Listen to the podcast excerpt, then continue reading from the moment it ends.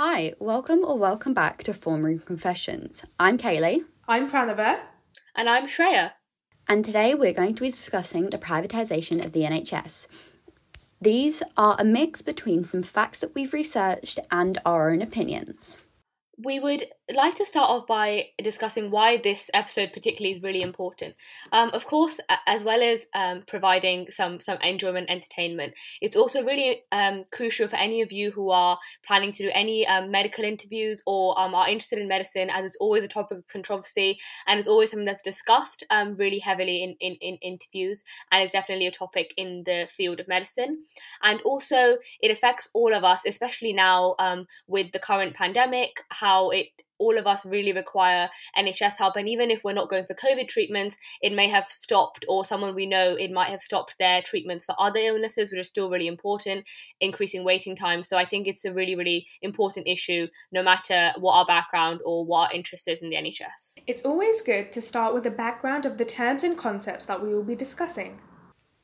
Firstly, why don't we start off with some of the definitions? How about the definition of privatisation or NHS? For those who don't know, NHS was the first healthcare organisation in the world that completely made free healthcare available on the basis of citizenship rather than the payment of fees or insurance. It was founded in the UK on July 5th, 1948. It also pioneered new procedures such as the world's first liver, heart, and lung transplant.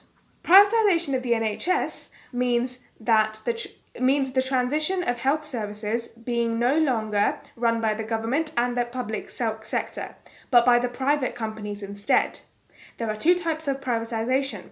One, where the patients have to pay for healthcare either directly or through private health insurance. Example, the USA's health system, and I think most of uh, Asia as well, thus reducing the NHS waiting list times.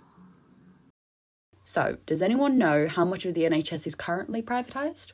Yeah, so actually, I think this is a really interesting point because um, I think a lot of people think that as soon as you say privatise, it means that it involves the customer, but actually, we don't realise that 25% of the NHS, when looking at GPs, pharmacy, optical, and dental services, is already privatised. So 25% of the NHS spending goes to the private sector.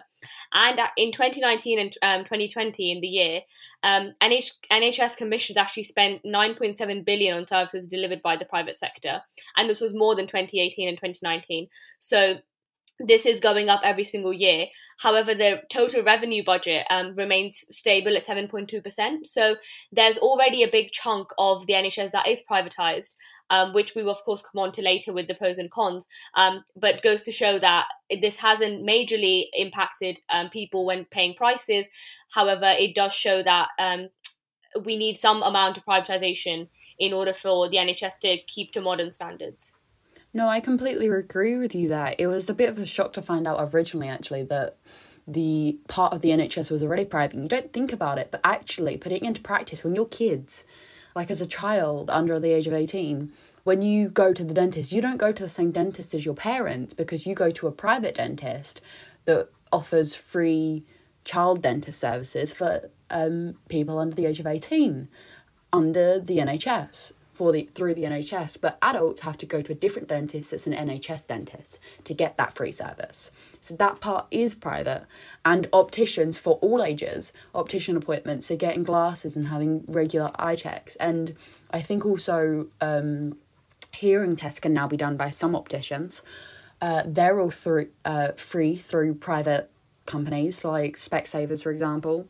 Um, they're private companies that are almost renting part of their services to the NHS um, so that we can have free services. So when you th- hear the statistic of 25% is already private, you think, wow, that's actually a lot. In realistic terms, we already kind of knew that. We already have been interacting with that through most of our childhood. Um, so it's an interesting kind of way to think about it, actually. Interesting. Yeah, I just think that we look at privatization like it's something that's going to happen in the future, but we fail to recognize that it's already happening in the NHS. And um, yeah, I think that's that the public needs to know more about that. So, does anyone know the cost of how much prescriptions currently are, whether free or private? Yeah, so um, actually, the NHS um, prescription charge is currently nine pound fifteen, and um, when the NHS first started, this was actually um, this was not a cost, and even now, this nine pound fifteen, a lot of people think is for the drug. It's actually the administrative costs is what you're actually paying for when you pay for this. It's not the medicine itself that you're paying for. So regardless of what medicine you have, you pay the same nine pound fifteen um, admin costs for it. Um, so which shows that the obviously the medicine is still still free under the NHS. Um, when looking at private prescriptions, they actually have a, a, a minimum, it's so slightly different. They have a minimum order value of £5. On top of, they have a um, script for £15, which is obviously more than the NHS cost. And it's irrespective of the quantity of, what, of whatever you buy. And um, throughout this podcast, we're actually going to be comparing a lot of this to America because, as we know, America obviously has a private healthcare system and is one of the most expensive in the whole world. So, when looking at that compared to our NHS, um, the average costs that people spend on pills is actually um, $1,200 per year, which is actually more than anyone else in the entire world. And what really sets them apart is the really, really high prices. So even cancer drugs cost about $10,000 a month. So, of course, when thinking about how many people do suffer from cancer, this is a really, really big cost, especially for those who um, either don't have uh, health insurance or can't really afford to spend this amount of money on on treatment when they have to you know support their families with with other things so i think this is a really um, important thing we're looking at um, people say, "Oh no, NHS, you know, is really expensive," but actually, compared to private healthcare um, in America, it, it, we we're truly blessed to to really have the NHS. What about you, Kelly? Any opinions? I personally think that that's in respect to everything the free cost, the private cost in both in the UK and the extortionate is a good way to put it cost in the USA. It's it kind of put things in perspectives for me personally because like nine pound fifteen for administrative costs of transfer of data that's not too bad. And then like you said Shreya on average the minimum cost of a prescription um, private would be with the five pound order fee plus the 15 pound minimum charge that's a minimum of about 20 pound. So that's over double what we pay through the NHS and then comparing it to the average price of a um, $1,200 per person per year, it's I am very grateful for the NHS and the price we pay. You think, obviously, as a child, you think, oh, like the NHS is free, like, why are you paying for your prescriptions? And you're like, if you put it in perspective of the private healthcare system that we have in parts of in place in parts of the country here in the UK, and then put it in ret- retrospect to the USA, um, it's actually not a lot, and I think that's something key to keep in mind, and I think that should be something that's more commonly known of it's not actually extortionate um, and it's not unfeasible for most people. Yeah, no, I think that that's that's a really point, really good point, Kaylee. And and even when I was actually looking at these numbers, it it you know it feels like we were you know really throwing a lot of numbers around. But when when you look at them in perspective, it really helps you see that you know sometimes we we complain about um this uh, this this number nine point fifteen being a big one and it having you know been been increased from since the beginning. But of course, we have to understand that you know things like inflation and um our salaries and or people who are working their salaries have gone up over the years. So for the NHS and population is increasing every single year. So for NHS to be able to to to um, combat that and to be able to even even now, of course, it's an under a lot of burden. But even with the um, amount of people that they've got right now who are who are needing treatment this isn't re- this really isn't that much of a big amount for most people who would be able to afford this um regardless of what what um illness they're going through. And even then there's support for those who can't. But of course compared to america this this is uh, like you say it's really really grateful to have the nhs and makes you realize the the um it makes you appreciate it even more.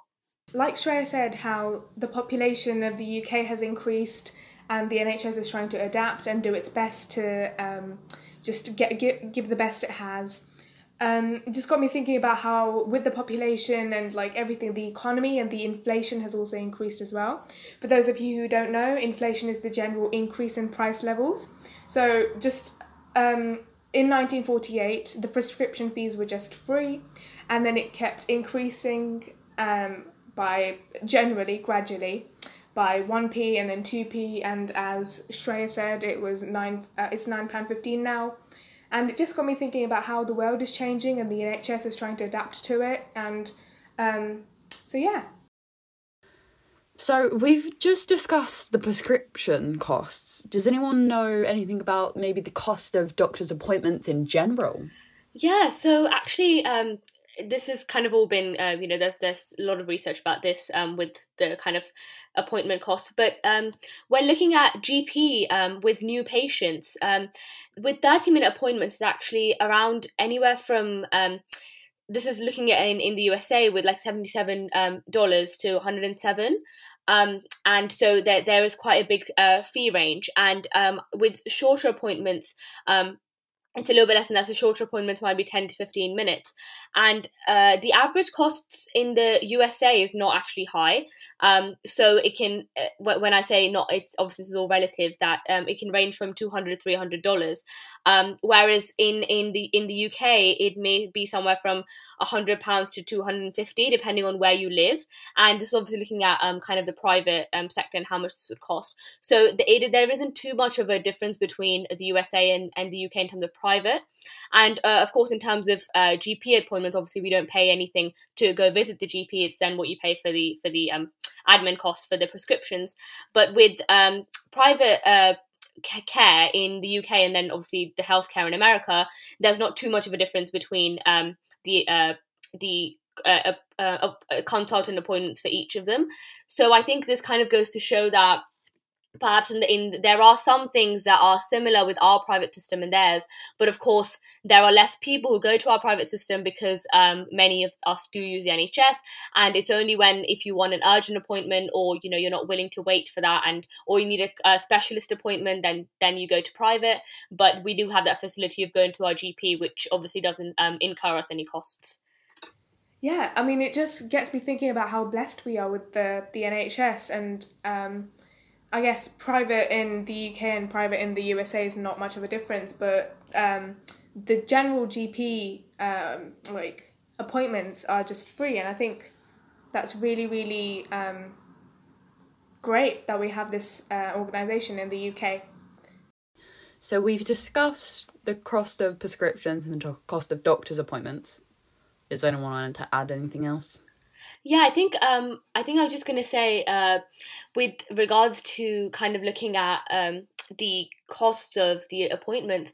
Um, I think like Pranava had mentioned that they were um, we don't pay any any cost to go to the GP. And you think if you had to even pay for the, that first appointment, you know, and if you're worried about something, you know, something particular, perhaps you had had a symptom of something and you wanted to get, you know, wanted to see a doctor about it, um, you even have to pay for that. So even like a 15, 15 minute appointment, you know, would cost you money. Whereas here we are, it just makes you feel lucky that you can at least go for that that first, um, you know, kind of consultation with the GP, which isn't particularly specialist, um, you know, for free. And then if they feel that there is a problem, and then you kind of go visit visit the specialist. So it just makes you feel a little bit more, I guess, I guess a little bit safe that you know if you if you do if you are afraid about something and want to get it checked, um, you can do that without any cost. So it kind of I think increases the incentive of people to go and get checked and not leave it to a later stage, thinking, oh no, I don't want to pay for the appointment. Um, so, you know, so I think that I think that is a really really important factor. Yeah, yeah, I completely agree with you about thinking people might um, prolong like the symptom, as in like they won't, they might think, oh, it's just a cold or something, or it's just a rash, but then they might leave it until it's uh, too late, I guess. So again, meeting with the GP and it's free, it just it it has more incentive, you know, like what's there to lose. So I personally don't have anything to add. I completely agree with both of you there. Um, so, how about we move in a bit of a different direction? We just finished talking about the cost of prescriptions and how much doctor appointments uh, cost across different uh, variations of healthcare. So, what about maybe how much do doctors and nurses get paid? What's the difference? Does anyone know? Yeah, so I think that, that that's a really important point because, of course, uh, you know, our NHS is is made up of our doctors and nurses, and that they are so incredibly important, especially now, you know, with the claps for the carers and you know things that I mean, we could have done so much more, but of course, they are they are such key um, people that we need um, for the NHS to keep going. So, looking at salaries, actually, um, it was quite interesting when we, when I was looking at this. So, in the UK, um, from this is looking at statistics from the 1st of April um, 2020. Um, it's for a doctor as a consultant, it's a basic salary of um, starting around 82,000 uh, to maybe 110. This is obviously at the at the top of the um, the when you reach kind of a more senior level. Um, and with uh, nurses, the typical nurse salary is around thirty-two thousand, and it can but it can range anywhere from twenty-one to sixty-seven thousand. Again, depending on kind of you know moving up the ladder or where are you starting, how many years of experience you've had. And comparing this to um, the private in UK, um, actually, an, an observer investigation has said that as many as maybe 20 British doctors now earn more than a million pounds a year, and many more actually earn over 500,000. So I think a lot of people say that, oh, no, you know, the NHS pay is really not good. And, and perhaps for kind of the, the um, amount of education that they have had, perhaps they should get more and of course for all the work that they do which is so crucial maybe compared to you know um, people who work in the city of London and and make money. But of course, it is it is a it is more than than the average salary in the UK, and um, public and private nurses are actually paid around the same. Um, but uh, in terms of kind of the uh, the amount of pay that they get, like private and um, in the NHS, and comparing this to the USA, I think it's always a, a, a, nice thing to look at the USA just to kind of compare it. Between um, 2017 and 2018, um, nurses kind of got a median salary of around $71,000, um, and a majority make anywhere from 48,000 to 104. So, of course, it, it is slightly higher than in the UK. And for a doctor, it's around three $313,000 a year, um, with um, up to kind of, which has gone up quite a bit um, from 2018.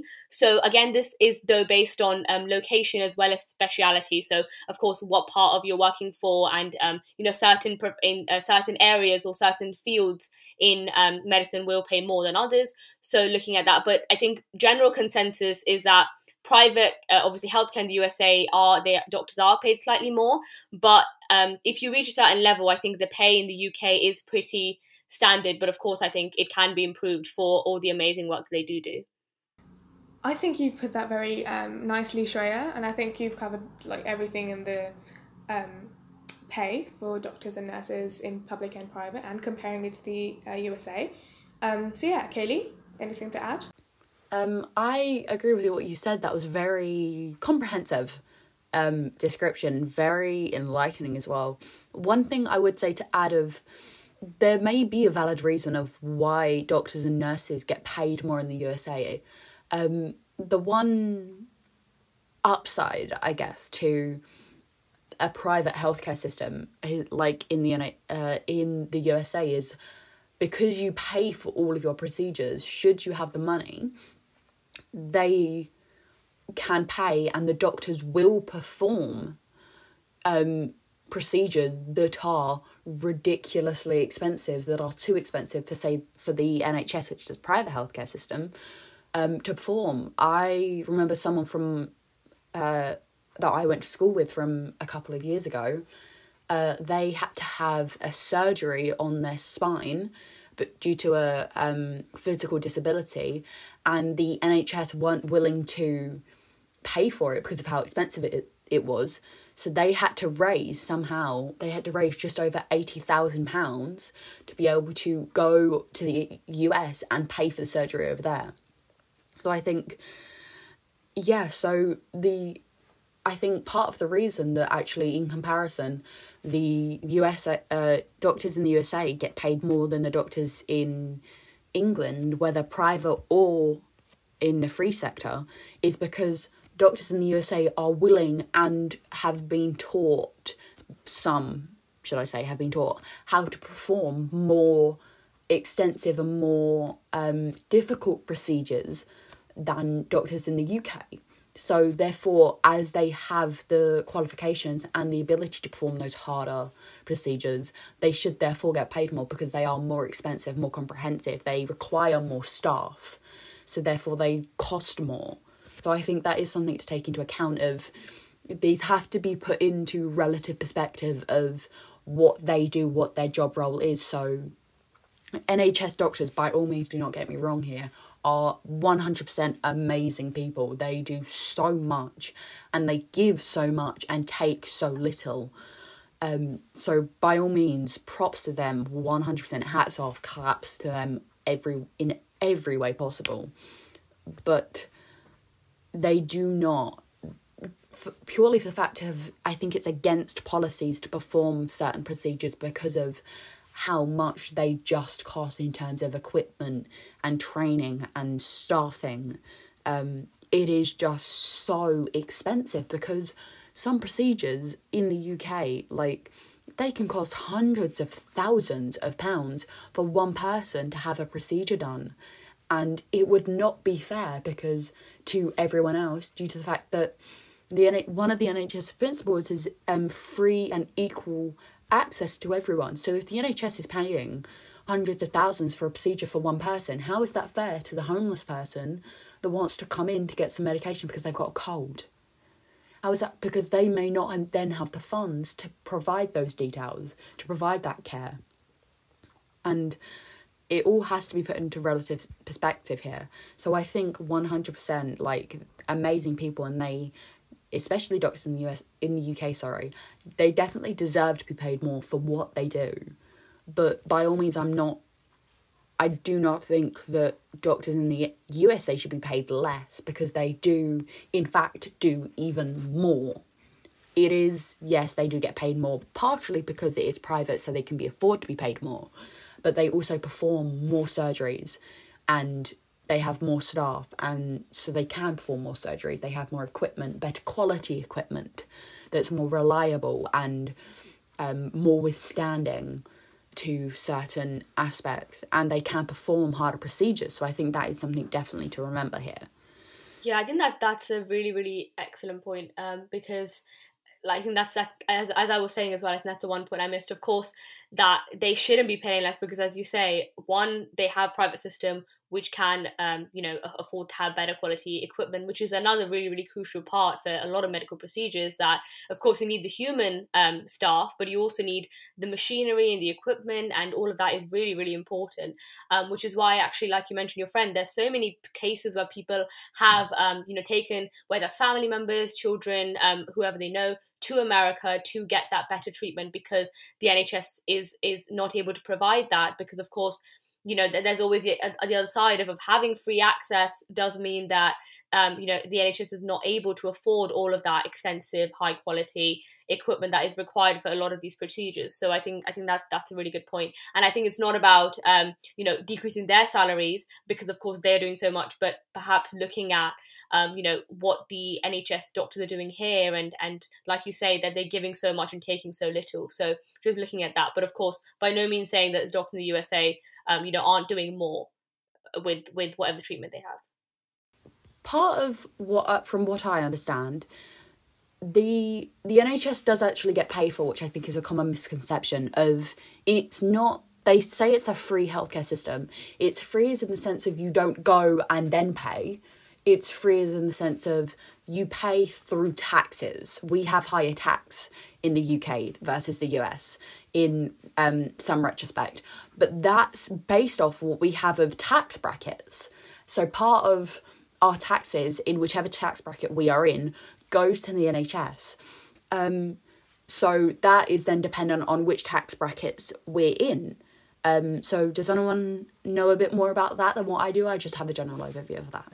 Uh, in the UK, there's, um, as Katie said, there's different taxes that, uh, or different percentiles of taxes that we have to pay according to our um, salaries and wages per year. Uh, for example, um, those in the tax bracket of 12,000 to 50,000 have to pay 20% of their income towards taxes, and some of that 20% would be given to the NHS and to the education system and other um, things, uh, maybe for the government as well, not maybe, to the government as well. Um, and then 45% for um, the salaries above 150,000. Uh, and sorry, 40% for income between 50,000 to 150,000 and then 45% of income above 150,000. So I personally think that this tax bracket is not uh, very, I guess, um, not worth it, but very just. But because if a person um, gets a salary of 80,000 per year and they have to give away 40% of their income, almost a half, and they only have 48,000 per year now. So then the rest of it going, obviously, it is going to a good cause, the tax, but if we were to be privatised and we were to pay tax for the privatisation, or uh, as we talked about the second type of privatisation where we do pay tax, but we also get um, a bit of uh, some operations are done by the private uh, hospitals. I don't think that's very fair, and I don't think we should have the correct the same ratio as we do for the tax brackets uh, in the UK. So, anything else to add?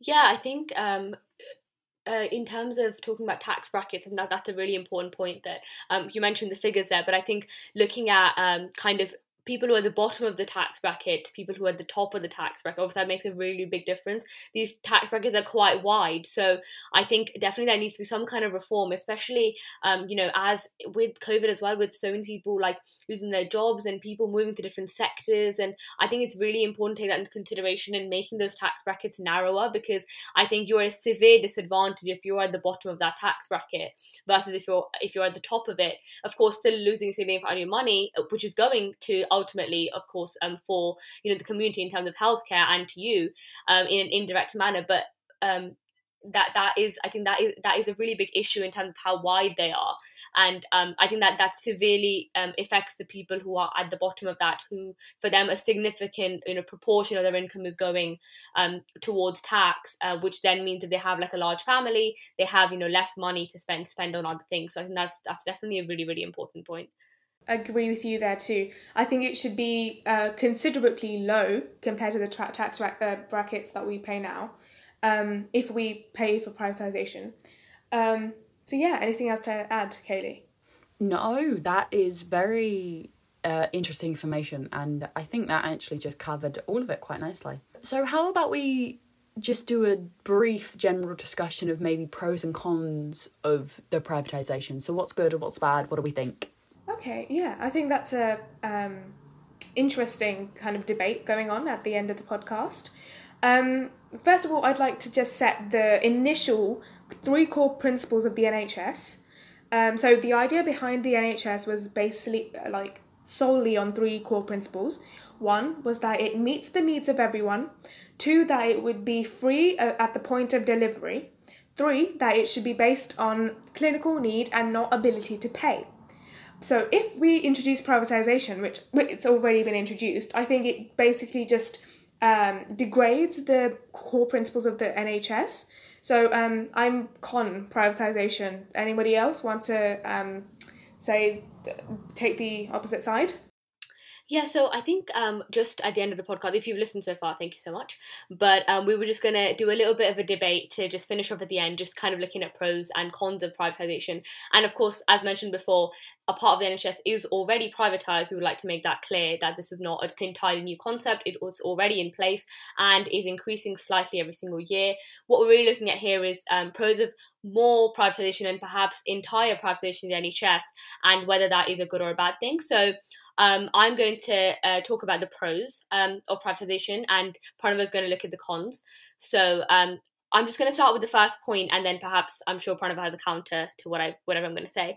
So uh, my first point is um, it is widely believed that an entirely publicly funded healthcare system is not sustainable in the long term. We can see this with um, not just bef- even before the COVID pandemic, but an increase in um, NHS waiting times, um, a, a, a, lack of um, treatment towards a certain kind. A lot of people going to private when the illnesses are not particularly terminal illnesses. So if it's hip and knee replacements, those who can afford it, of course, um, wanting to go to private just because of the extortionate, you know, um, length of the of the waiting times.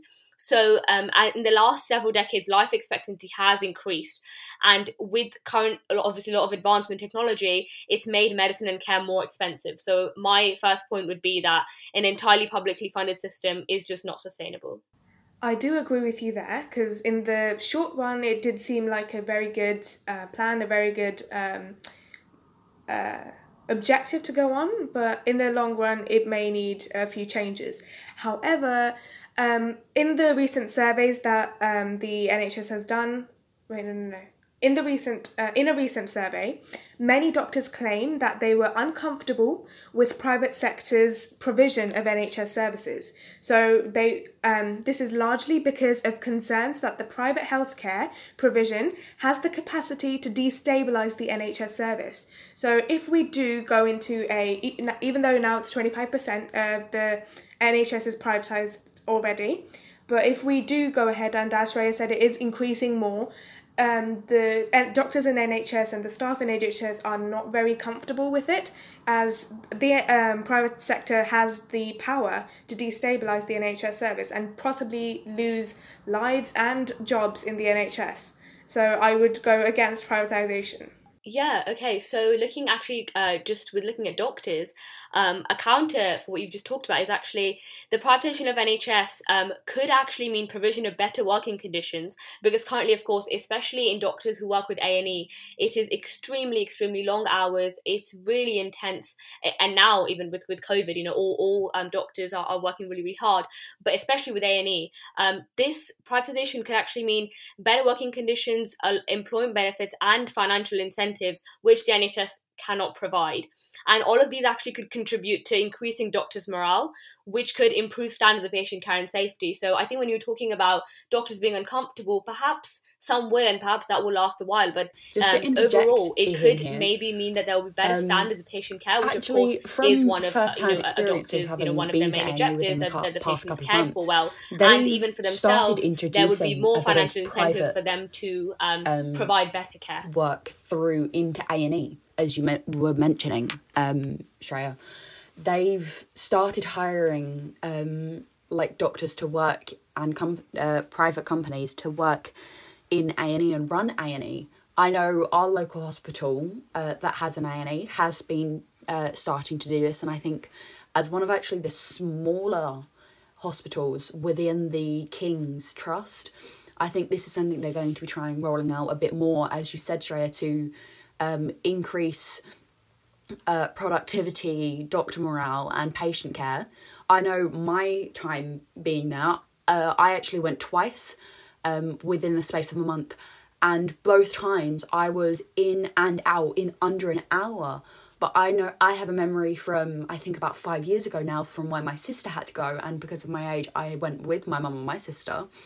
We went, and my sister had to get an X ray, and we were there for over four hours just to get seen by a nurse, to get referred to go get an x ray, and then to be seen, and then for my sister's hand to be just taped up so she her uh, bones could heal because she had a fractured knuckle, silly Billy. Um, but that took over four hours, and the x ray alone actually only took about five minutes. And the uh, discussions between my mum, my sister, and the nurse, or the my mum, my sister, and the doctor, only ever they never lasted more than ten minutes. It was the waiting time that was the issue. But my experience said showed that with the private company actually having more control over even I think it was just the walk-in patients the time actually spent in the waiting areas this obviously was during a pandemic and during a lockdown it was decreased severely. It was decreased so dramatically. It was actually shocking to me and my mother.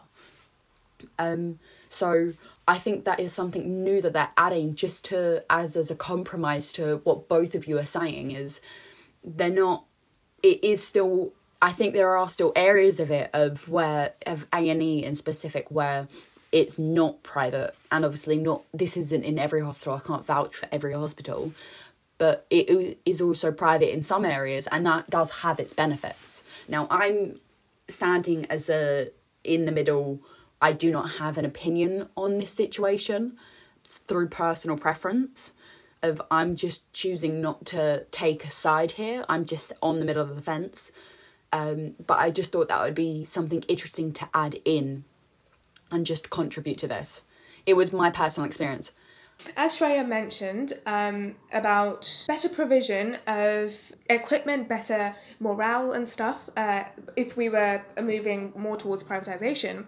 However, there is a chance of, uh, without the competition from the NHS, private providers may choose to set their prices well above the true cost of care in order to maximize their profit. So, essentially, dismantling the NHS and the development of the and it could lead to the development of insurance system in the UK.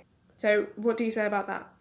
Yeah, no, no. I think I think that that, that is a good point. and um, of course, with with competition, there are two sides. Um, but when you actually look at it, it, competition can be a healthy thing. I mean, as we know, there is of course an element of healthy competition. But with uh, currently with the NHS, um, of course, while they don't have extortionate prices, they are a monopoly in terms of in the in the um, public sector, they are the only company. Whereas with introducing more private sectors, not completely privatizing, but an element of it, it will introduce competition, which actually can have the ability to drive down costs because as we know, um, if there are uh, if there are more companies, then people have more choice, and therefore companies are obviously competing with each other and will reduce costs in order to obviously increase their revenue. Um, so they will, and private companies compared to NHS are more motivated to to um, make savings if it impacts their profit. So that would actually include um, lead to decreased costs for taxpayers, commissioners, MPs, so governments in general, because they are trying to, for um, customers to come to theirs. So while Pranava, like you say, it, it may um, lead to people increasing, actually can also lead to companies decreasing their prices to um, you know be in competition with others. However, if a particular service is not financially beneficial, they the private providers may choose to abandon it, so potentially leaving patients with um, access to life-saving medical treatment. So, uh, if they leave the patient that needs the um, provisions, that needs the equipment to, uh, if they're on life support, for example, and the um, private company does not choose to um, support the uh, what was it? The service anymore then there's loads of lives being um, at hand and loads of jobs as well. So coming back to the lives and jobs um, argument. So what do you think about that? Yeah no um, i think in, in terms of private companies obviously while they are introducing competition, also looking for profits. Um, that is a fair point. But if you look at it in terms of privatization still being an element of the NHS and not completely taking over, um, it could may not have a negative financial impact because obviously, as we know, a part of the NHS is already privatized. Um, so healthcare at the point of delivery will remain free. So patients, um, like Kaylee mentioned, with A and E having a private sector, they may not be may not even be aware that they're being treated by a private provider. So it could mean um, it could mean reduced waiting time times, uh, which could benefit the patient. And in when you talk about life saving treatments, if there was to be a part which is privatized, they could have reduced waiting times, which can be critical in order for their for their treatment to, to, to be better, for their recovery to be better. So it would lead to faster treatment, quicker recovery, and so actually an increase in their quality of life as opposed to waiting a lot longer with the NHS without that element of privatization. So, those are some really good points made throughout the entire podcast and at the end, definitely with that debate between you both, Pranava and Shreya. Those are very, there was, they were some very good facts that are very enlightening, very interesting to think about and just to have in the mind and just kind of bubble over and think about and just have simmering in the background just to process. I'm going to cut that part out because that made no sense. Yes, they're very thought provoking comments made by everyone. So, very good. Um, so, I think that that will be the end of this podcast. It is a bit of a long one compared to our last ones, but this topic definitely needed a long one, and obviously we could go into much, much more detail, but we're not going to bore you with that. So, thank you, and I really hope you enjoyed it all. Thank you. Bye. Thank you. Bye. Bye.